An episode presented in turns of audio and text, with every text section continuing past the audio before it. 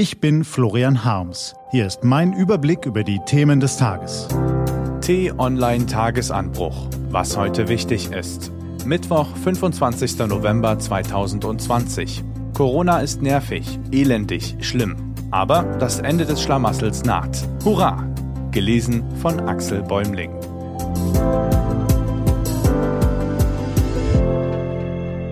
Bevor es losgeht, ein kurzer Spot. Sind wir noch ganz dicht? Immer mehr Menschen leiden an Osteoporose. Deshalb braucht es die Aktion Knochenstarkmacher. Informier dich auf aktionsbündnis-osteoporose.de. Was war? Gestern Abend war Florian Harms wieder bei seinem Stammitaliener. Carbonara, wie immer. Dazu ein Nastro, auch wie immer.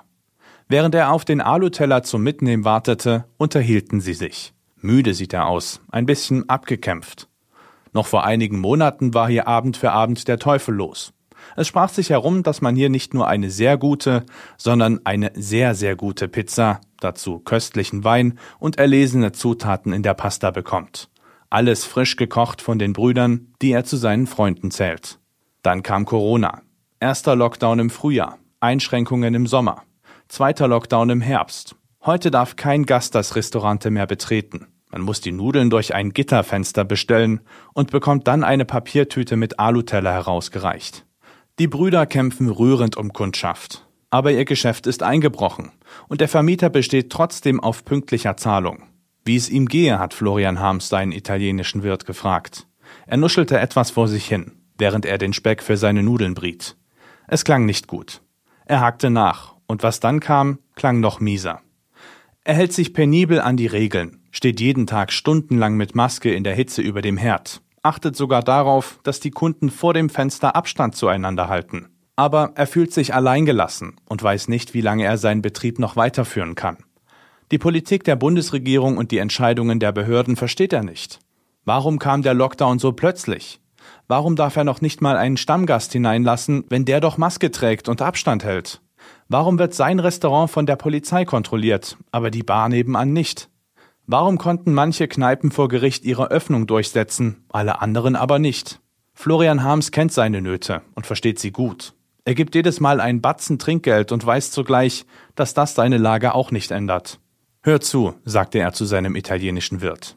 Erstens wird in Amerika bald ein neuer Präsident regieren. Das bringt Ruhe in die Politik, auch hierzulande. Was die Staatenwelt braucht, sind Vertrauen und Verlässlichkeit. Auch die deutsche Wirtschaft profitiert davon.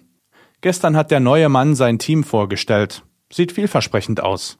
Meinste? fragte sein Wirt. Aber ja, antwortete er und prostete ihm zu.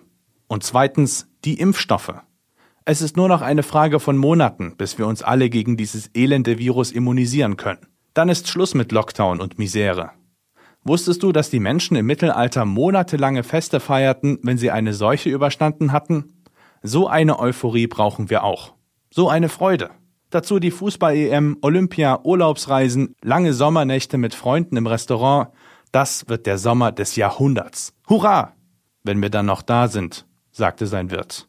Na hör mal und ob, sagte Florian Harms und stieß mit ihm an. Ihr müsst nur noch ein wenig durchhalten. Schon in zwei, drei Wochen sollen die ersten Leute geimpft werden. Sicher, es wird dauern, bis alle Willigen ihre Spritze bekommen. Und Deutschland wird anschließend anders aussehen als vor einem Jahr. Viele Läden, Betriebe und Restaurants werden fehlen. Aber bitte nicht ihr. Ihr müsst durchhalten. Wir geben uns Mühe, antwortete sein Wirt. Aber es ist ein riesengroßer Mist. Ist es, sagte Florian Harms. Aber vielleicht ist dieser Schlamassel sogar zu etwas gut. Weil wir nämlich drittens alle gerade sehr viel lernen. In der Krise sind wir doch alle Lernende.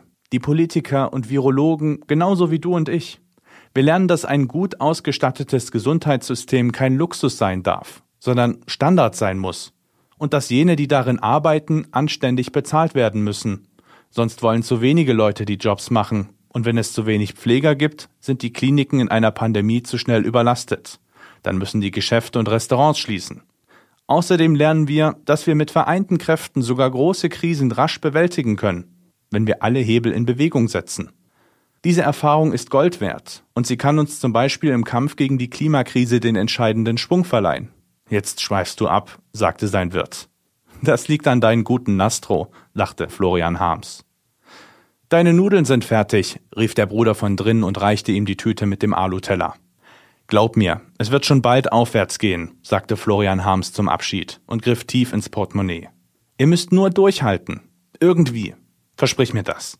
Versuchen wir, sagte sein Wirt. Und dann lächelte er. Was steht an?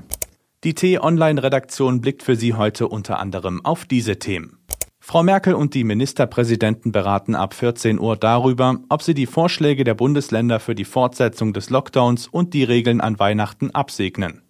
Heute vor 30 Jahren wurde der Angolaner Amadeo Antonio in Eberswalde von Neonazis erschlagen.